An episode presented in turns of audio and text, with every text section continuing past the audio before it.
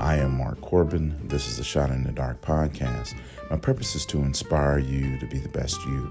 This is podcast number 279. I have a quote from the Gleaming that I want to share with you. I'll read it to you now.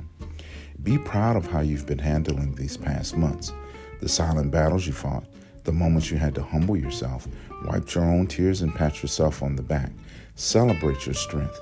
I'll read it to you again.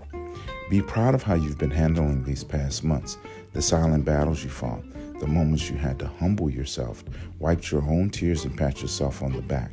Celebrate your strength. You are incredible. I mean, really incredible. And you should be proud of all you've accomplished over the last 6,357 hours. Every fight and battle you stood flat footed against to overcome your obstacles and enemies. The humility you had to learn. Yeah, swallowing that pill a few more times than you expected, but that brought growth in unexpected places. All the times you had to wipe your teary eyes, even when people watched. Yeah, you've grown. So listen, go ahead and pat yourself on the back.